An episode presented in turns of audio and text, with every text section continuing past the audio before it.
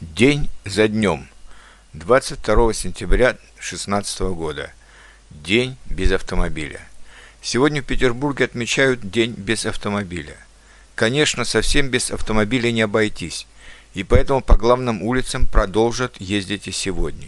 Но многие улицы хотя бы на один день превратятся в пешеходную зону, где можно будет спокойно гулять с детьми, даже по мостовой, ездить на велосипедах, дышать более чистым воздухом.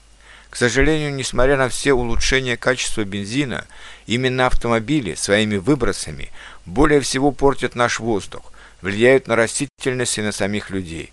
К тому же под колесами автомобилей каждый год погибают десятки тысяч людей в нашей стране, а если по всему миру, то уже несколько сотен тысяч людей, населения крупного города. А еще широкое распространение автомобилей, хотя и дало нам большую подвижность, зато во многом негативно повлияло на наше здоровье. Мы стали значительно меньше двигаться, даже до ближайшего магазина предпочитаем теперь добираться на автомобиле. Наши дороги превратились одновременно в автомагазины и автомобильные кладбища, потому что по обеим обочинам улиц стоят бесконечные вереницы автомобилей. Среди них есть как, мно... как новые или еще находящиеся в использовании автомобили, но которые просто некуда ставить, так уже и старые, на которых уже никто не ездит, но которые по лени или из-за лишних хлопот никто не сдает в утиль. Я вспоминаю свое благословенное детство в Средней Азии – 1950-е и в начале 1960-х годов, как когда автомобили по улицам среднеазиатских э, городов ходили редко, несколько штук за целый час, и мы могли играть в футбол, волейбол и другие игры прямо на мостовой, не боясь, что нас задавят.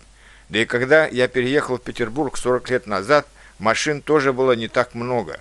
В основном это был общественный транспорт или специальный транспорт типа скорой помощи или пожарных машин, а частные машины были тогда только у больших начальников и у артистов. Теперь же в каждой семье есть машина, и, и часто несколько, практически у каждого члена семьи. Лучший подарок на 18 лет теперь стала машина, да еще не простая, а с наворотами, самой новейшей модели и самого популярного бренда. Не только дороги, но и дворы домов превратились в гаражи, машину просто некуда ставить. Из-за свободного места для машины часто происходят драки или порча чужого автомобиля. А по телевидению каждый день предлагает купить новую, еще лучшую машину, автомобильные заводы штампуют их все больше и больше. Да, от прогресса, как от глобализации, никуда не деться. Но иногда думаешь, а правильной ли дорогой мы идем? Зачем мы постепенно отказываемся от общественного транспорта в пользу личных машин для каждого? Не убьет ли это в конце концов природу и нас окончательно? А пока пройдем сегодня по опустевшим от машин улицам, подышим более свежим воздухом и поразмышляем о нашем будущем.